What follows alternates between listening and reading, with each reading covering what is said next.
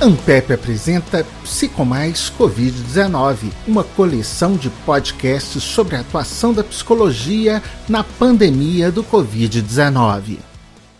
Olá, eu sou Robson Fontanelli, jornalista, e este é o podcast Psicomais Covid-19. Este episódio aborda a questão do estresse das mães na pandemia, tema estudado pelo GT da Ampep Psicologia e Moralidade, do qual faz parte a pesquisadora Eloá Lousano de Abreu, vice-coordenadora do GT, professora do Departamento de Psicologia da Universidade Federal da Paraíba, integrante do Núcleo de Pesquisa em Desenvolvimento Sociomoral com atuação na área de desenvolvimento da virtude do perdão e dedicação ao estudo com crianças. É justamente sobre o impacto da pandemia na saúde mental, no bem-estar psicológico das mães e, consequentemente, como isso impacta na convivência e resolução dos conflitos entre mães e filhos, bem como a questão do estresse das mães, é que aborda a pesquisa. Professora, de onde surgiu a ideia da pesquisa e como que ela vem sendo feita?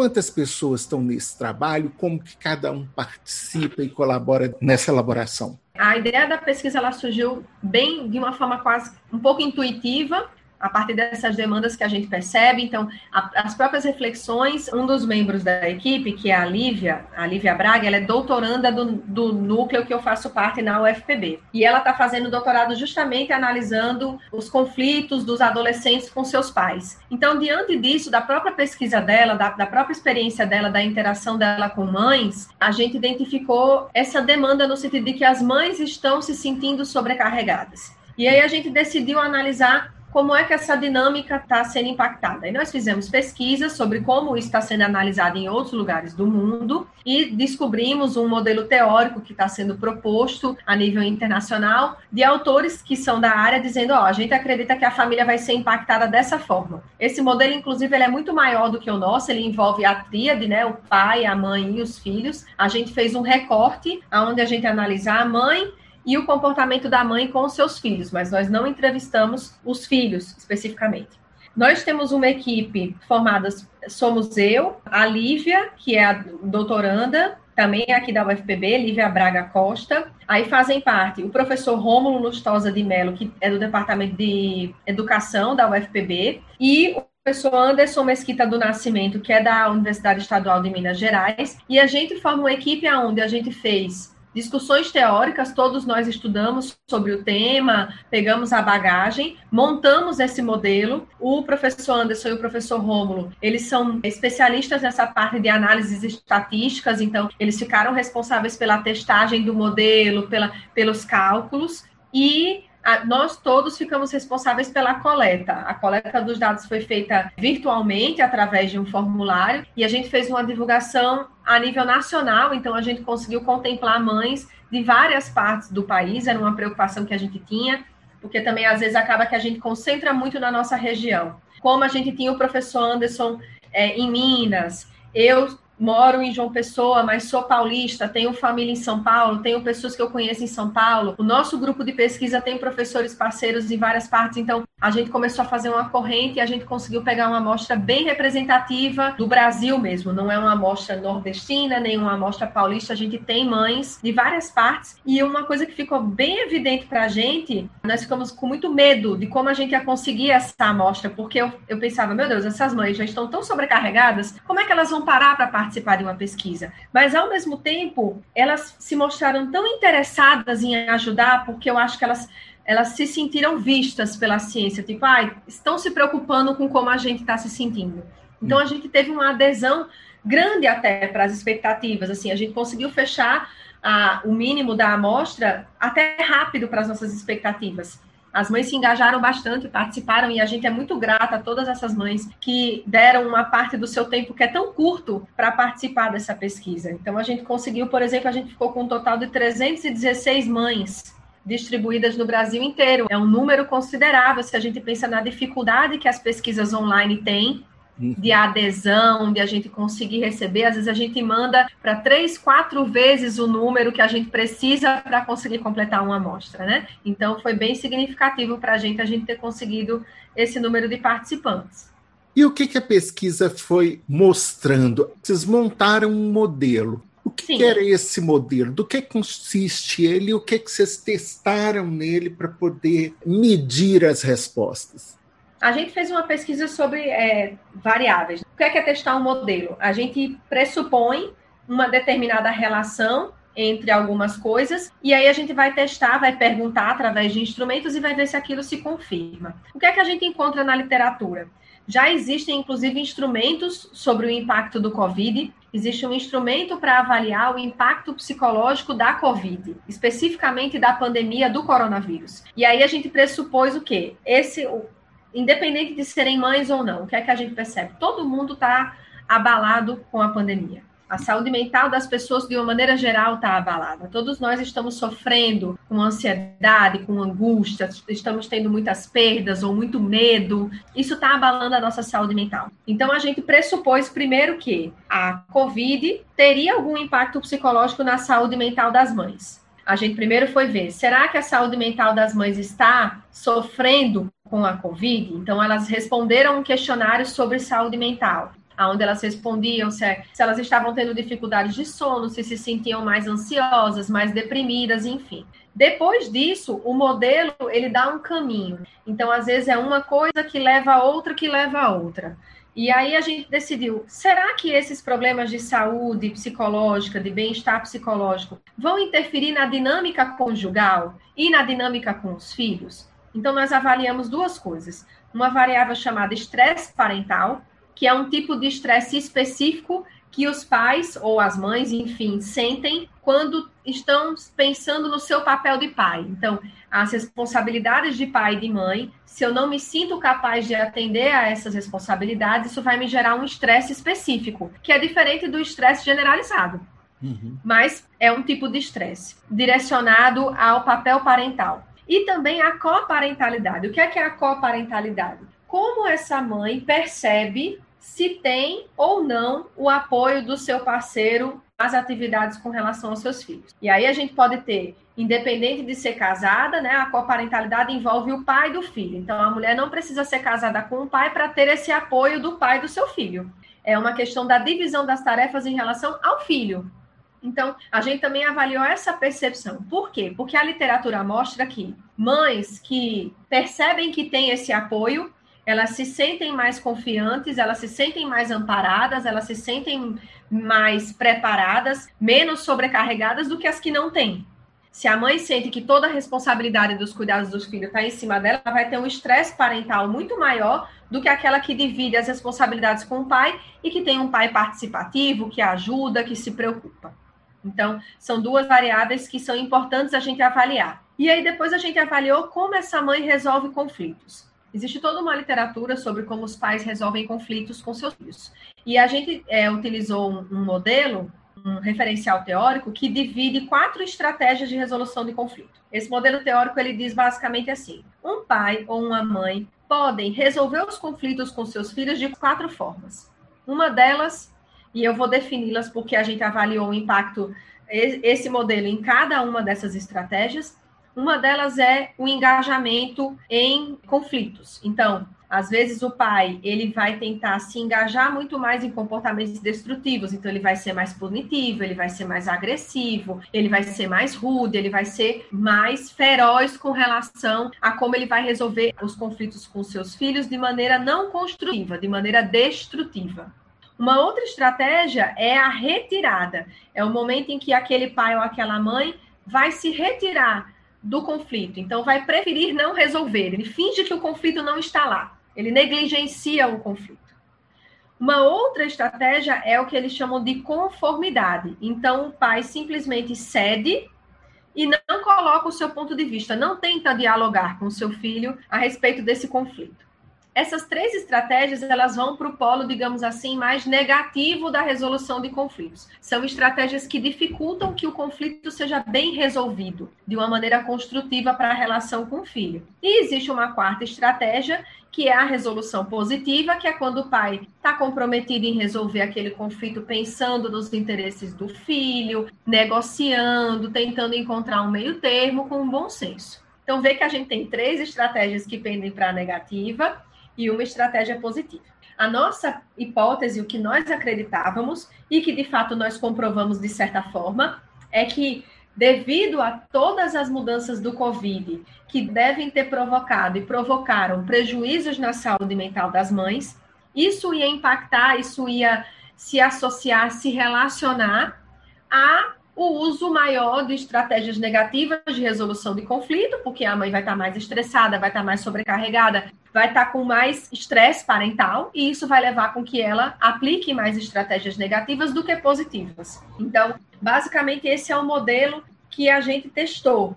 Então, é importante eu esclarecer e se salientar esse modelo ele não é um modelo de causa e efeito. Nós não estamos falando de coisas que aconteceram com todo mundo igual, nem que uma coisa causou a outra, que o Covid causou tal coisa. Nós estamos vendo um modelo de associação. O que a gente conseguiu ver é que é mais frequente mães que, por exemplo, apresentaram prejuízo na saúde mental, também apresentaram um estresse parental maior e também apresentaram um uso maior de estratégias negativas de resolução de conflito mas não é um modelo causal onde necessariamente essas relações vão acontecer em todas as mães.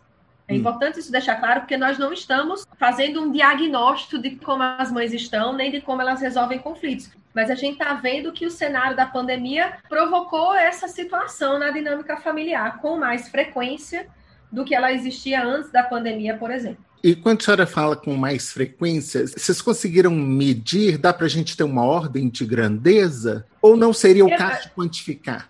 A gente diz com mais frequência agora na pandemia, porque os instrumentos, por exemplo, o instrumento do impacto do Covid pede para que a pessoa avalie como ela se sente no momento da pandemia. Os dados foram coletados entre agosto e setembro, outubro do ano passado, que era um momento que a gente estava bem lockdown mesmo. Não lockdown, mas a gente estava bem isolado. As crianças não tinham voltado às aulas ainda, então estava naquele ápice dos problemas da pandemia.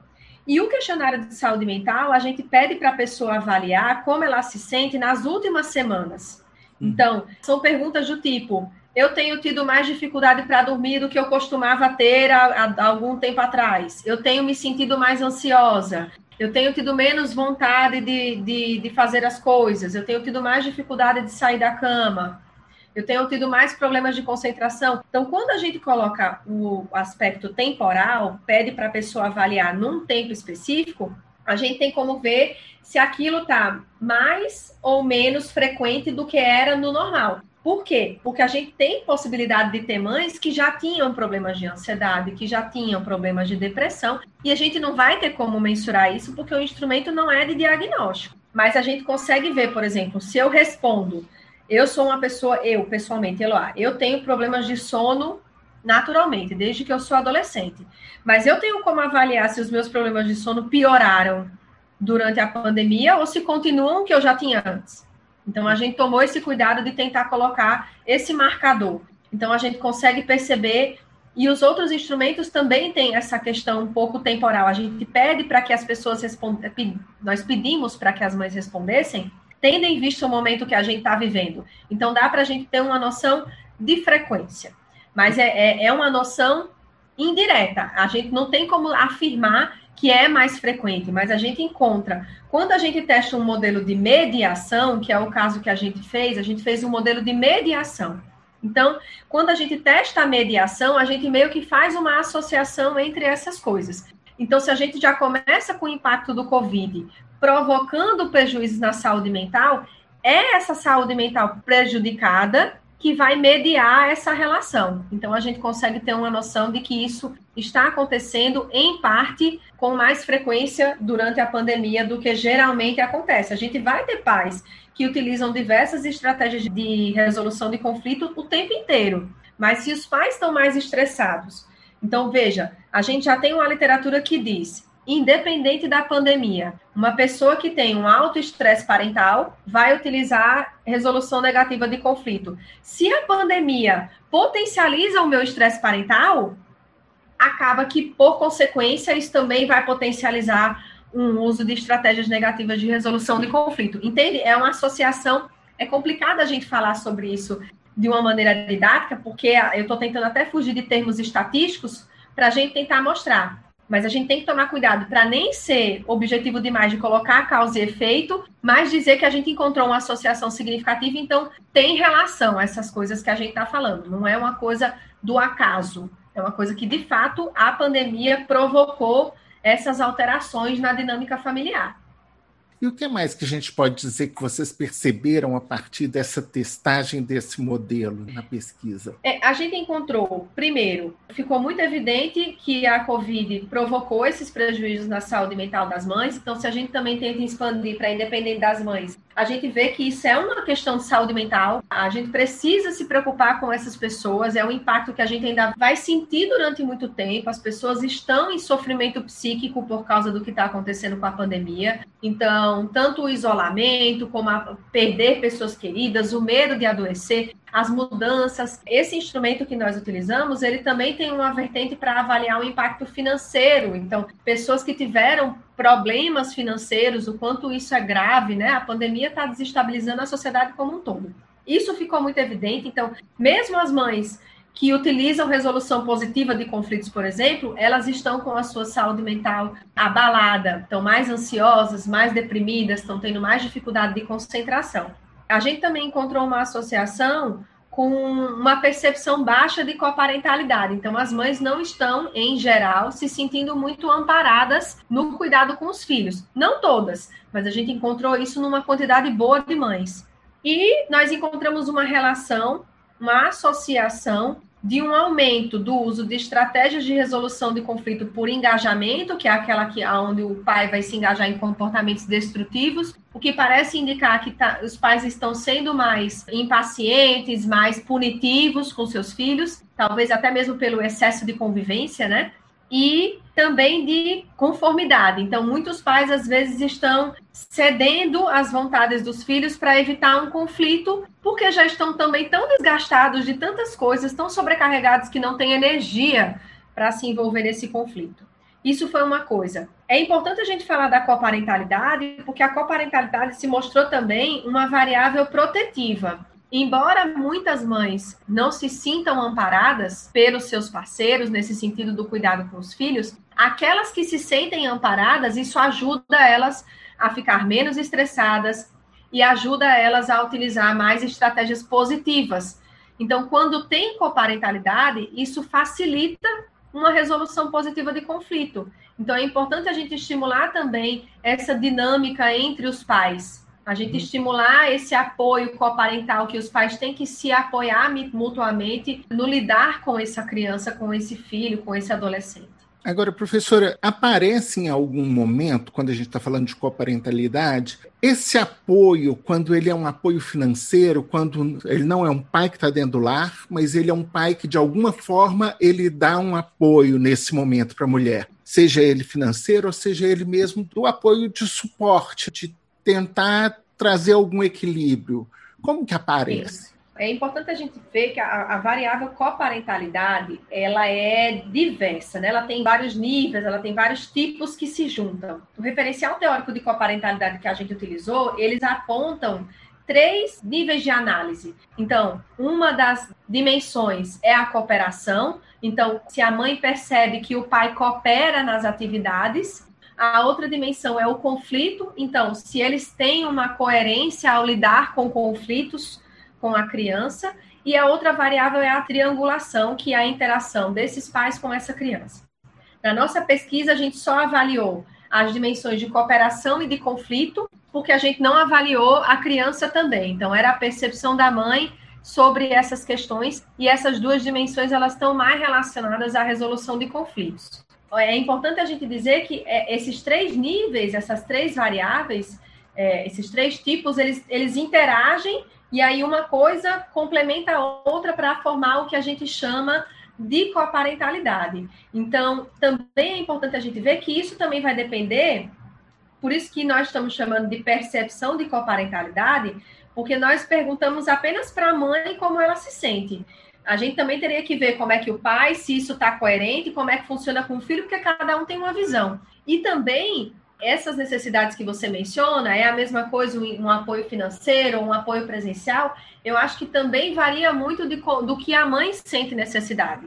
Pode ter mães que sentem a necessidade de um apoio financeiro mais do que de um apoio presencial, mas em geral a coparentalidade ela está falando do apoio do pai na interação com o filho. Então, claro, a questão financeira é importante, mas é muito mais, por exemplo, uma divisão de tarefas nos cuidados com o filho, um apoio, uma valorização do que os pais fazem com o filho. Então, a coparentalidade, ela diz respeito muito mais a essa questão da interação do que, de fato, a uma questão financeira.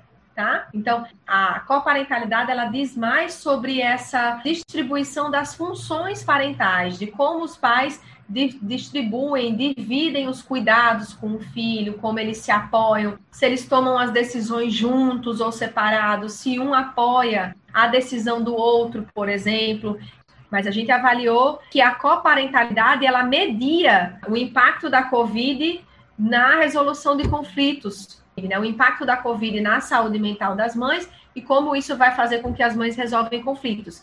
Então, por exemplo, mães que apresentam níveis mais altos de problemas de saúde mental, de ansiedade e depressão por conta da pandemia, elas podem, se elas tiverem uma, um suporte coparental bom, isso vai minimizar o uso de estratégias negativas. Por sua vez, se o suporte coparental não é tão bom, isso pode aumentar as chances de ela utilizar estratégias negativas de resolução de conflito. Porque a gente avaliou a resolução de conflito sempre nessas associações, como é que essas associações, essas mediações vão se associar à resolução de conflito. Então, não é uma coisa necessariamente saúde mental leva à resolução do conflito ou estresse parental, é sempre uma interação de várias coisas que vai resultar num tipo de estratégia de resolução de conflitos. Entendi. Agora, professora, já que tem uma cobertura nacional, a gente consegue perceber onde a situação é mais crítica? nós não fizemos essa análise separando por estados. Uhum. A ideia de pegar de vários estados era que a gente tivesse uma representatividade, que a gente não tivesse influências culturais ou de lugares onde tem um fechamento maior, um fechamento menor, um isolamento maior. Uhum. Até por uma questão de que isso implicaria, por exemplo, para a gente comparar as regiões, a gente teria que garantir uma distribuição homogênea de todas as regiões, que a gente não necessariamente teve. A gente tem uma parcela maior do Nordeste, talvez no Sudeste, mas eu não tenho, por exemplo, igualmente em todas as regiões, eu teria que garantir isso. E também não foi o nosso foco, porque a gente estava. A, a, nossa perspectiva é muito de que a dinâmica familiar, muito embora a região varie, a pandemia ela é um problema global, ela é um problema mundial. Então, a gente, inclusive, quer colocar, por exemplo, como está acontecendo com mães brasileiras. A gente não, não pretendeu, não foi nossa intenção setorizar. Claro que é algo interessante de se perceber, porque a gente pode ter uma diferença, o cada estado está lidando de uma maneira diferente com a pandemia. Também é importante a gente perceber que a gente estava num momento em que o momento da coleta de dados, onde praticamente o Brasil todo estava fechado. Hoje, por exemplo, a gente já tem uma variação muito grande de como cada estado está lidando com a pandemia, e isso também vai impactar de maneira diferente nas pessoas. Eu até estava comentando com, a, com o pessoal da minha equipe, quando a gente estava analisando os dados, o quão relevante seria, e se a gente pudesse, continuar acompanhando essas pessoas. Porque ninguém esperava que a pandemia fosse estar do jeito que ela está hoje. Então, além da saturação de todo o tempo, todas as mudanças, o que é que a gente faz? Outro dia eu estava comentando com uma colega minha, que ela tem uma filha de 13 anos, e aí eu disse, eu disse, como é que tá? Ela chegou a voltar às aulas e a gente está aqui na iminência de tudo fechar. Semana passada o governador adiantou todos os feriados, ficou tudo fechado a semana inteira.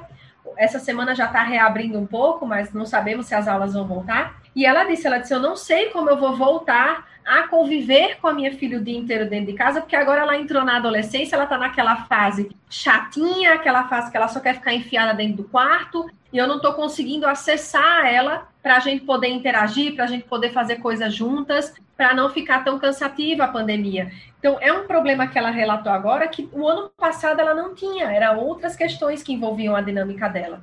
Então, tudo isso muda muito rápido, é difícil a gente pontuar, né? É importante a gente ver que a gente estava analisando num momento específico e que a gente também pegou um grupo específico, que são mães, mães que tinham filho em idade escolar, Então a gente pegou, por exemplo, se eu pegar a maioria das mães, elas tinham uma média de 38 anos, então já eram mães já com uma idade considerável. A média dos filhos era 8 e 9 anos, então é uma idade muito específica também. A maioria delas eram casadas, então tinham uma questão familiar diferente, por exemplo e a maioria delas também trabalhava fora de casa e estava trabalhando em casa. Então, é uma coisa específica também do trabalho em casa, né? Trabalhar em casa e dividir isso com a dinâmica dos filhos é uma questão importante. Eu não tenho filhos, mas eu fico imaginando como seria se eu tivesse que sincronizar tudo que eu estou fazendo em casa agora. Eu trabalhando em casa, meu marido trabalhando em casa, a gente teve que ajustar a casa, imagine com um filho. Então, tudo isso é muito específico da situação que a gente está vivendo.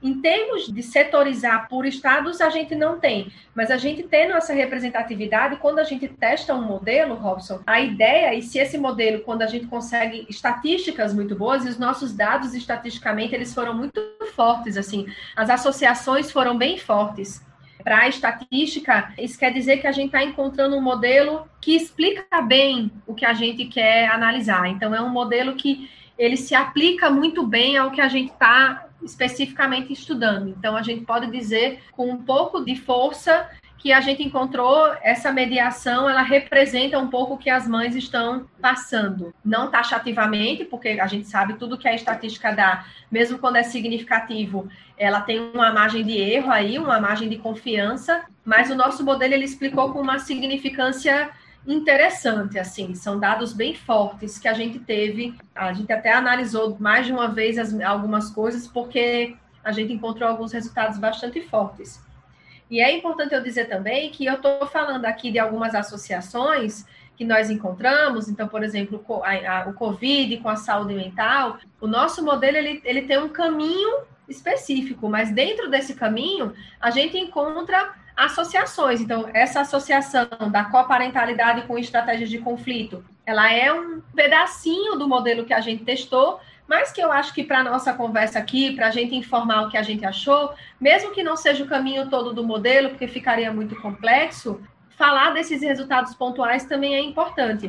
Mas, de uma maneira geral, falando em modelo, do modelo completo, o que a gente conseguiu encontrar é significativamente uma associação do impacto psicológico do Covid com a saúde mental das mães e com o uso de estratégias mais negativas de resolução de conflito. Esse foi o modelo significativo que a gente encontrou. Dentro disso, a gente também encontrou indícios de como são as associações, por exemplo, para resoluções positivas de conflito. Nós encontramos que quando a gente tem uma coparentalidade alta, boa, isso se associa a resoluções de conflito mais positivas. Quando a gente tem um estresse parental alto, isso diminui a possibilidade de resolução de conflito positiva.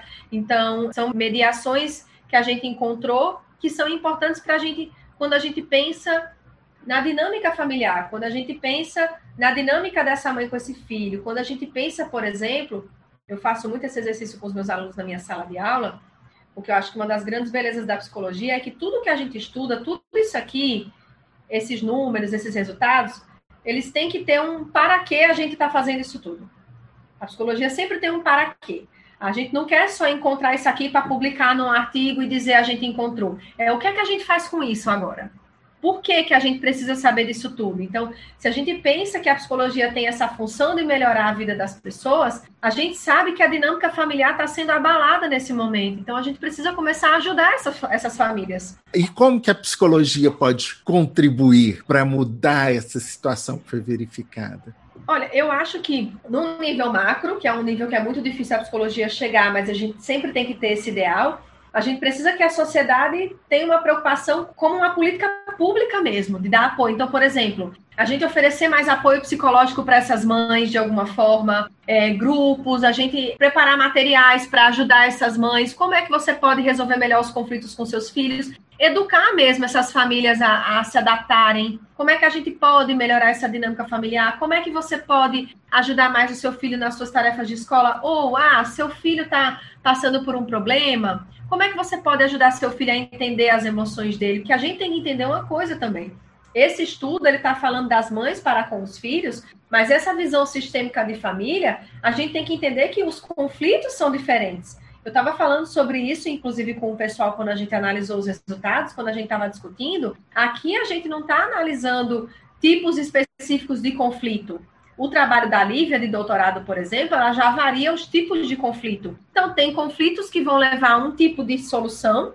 Sei lá, se o seu filho não quer arrumar a sua cama, você vai ter que ter um tipo de estratégia de resolução de conflito diferente do ah, o seu filho está usando drogas. É um problema muito mais complexo que requer um manejo muito diferente dos pais. E aí a gente vai ter questões emocionais. Então, hoje em dia, a educação emocional, o desenvolvimento emocional, a inteligência emocional aparece como algo importante. Existem variáveis de personalidade como a resiliência, que é uma coisa que a psicologia estuda muito também. É, pessoas mais resilientes vão lidar dessa, com essas situações de maneira diferente. Então, como é que a gente pode ajudar as pessoas a serem mais resilientes? Nem todo mundo tem acesso à terapia. Eu tenho, eu faço terapia, eu estou fazendo terapia esse tempo inteiro. Eu tive na terapia um apoio para que eu pudesse lidar com a minha ansiedade que estava ficando muito alta. Uma das coisas que eu tive que fazer foi por um tempo parar de ver as notícias sobre a pandemia, porque estava me gerando crises de ansiedade.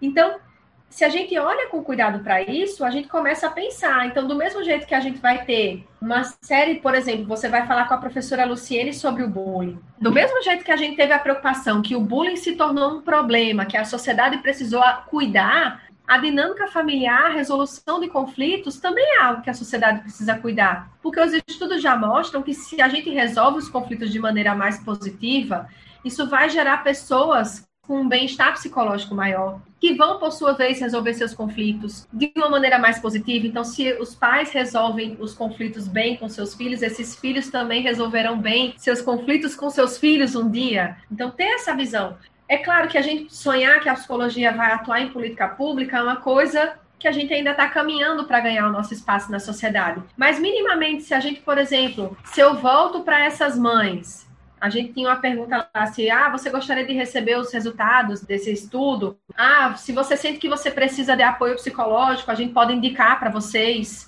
Nós indicamos para algumas mães serviços de apoio terapêutico à distância. Se a gente cria, por exemplo, se a gente conscientiza a escola de que a escola precisa ajudar os pais uhum. nessa, nessa dinâmica de ensino em casa. A escola não pode estar só preocupada em, ah, que plataforma eu vou usar para passar o conteúdo. Não, talvez eu precise preparar os pais para ajudar meus seus filhos. Os pais não são obrigados a saber ensinar. Então, eles também precisam aprender como fazer isso. Uhum. Então, é uma visão talvez eu esteja sendo um pouco tópica, um pouco romântica da maneira que eu falo. Os meus alunos dizem que eu sou muito romântica da maneira que eu vejo a psicologia, mas eu acho que a gente tem que ver a psicologia desse jeito mesmo, né? Pelo menos a gente que ensina os alunos, a gente tem que fazer eles terem essa paixão pela psicologia.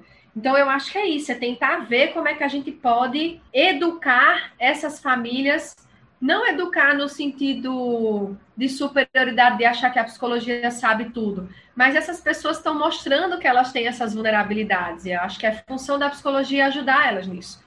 Eu acho importante a gente, primeiro, conscientizar as pessoas de que a saúde mental, ela é algo que impacta em todas as esferas da nossa vida.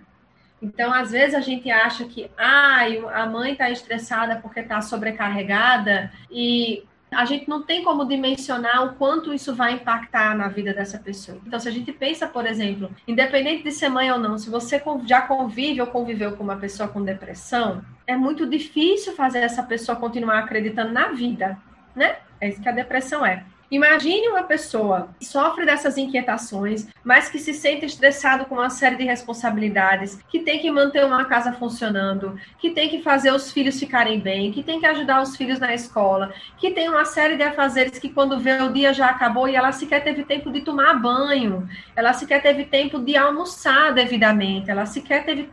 Então, eu acho que a gente não pode negligenciar a saúde mental de ninguém. Mas se a gente sabe que tem um grupo especificamente que está sofrendo com isso, a gente tem que tentar criar uma rede de apoio para esse grupo. Porque, veja só, a saúde mental, uma mãe mais ansiosa, tá, a gente não poderia necessariamente pensar que isso faria com que ela fosse mais punitiva com o seu filho. Às vezes a gente tende a individualizar muitos problemas de saúde mental, como se só quem sofresse daquilo fosse a pessoa. Mas isso repercute na dinâmica familiar, repercute nas interações dessa pessoa e acaba afetando outras pessoas. Então, se a gente pensa, por exemplo, e é, de maneira nenhuma a gente quer responsabilizar essa mãe muitas vezes essas estratégias de resolução de conflito, elas não são utilizadas, ah, eu, eu posso fazer de maneira positiva, mas eu escolho fazer de maneira negativa. Não é isso.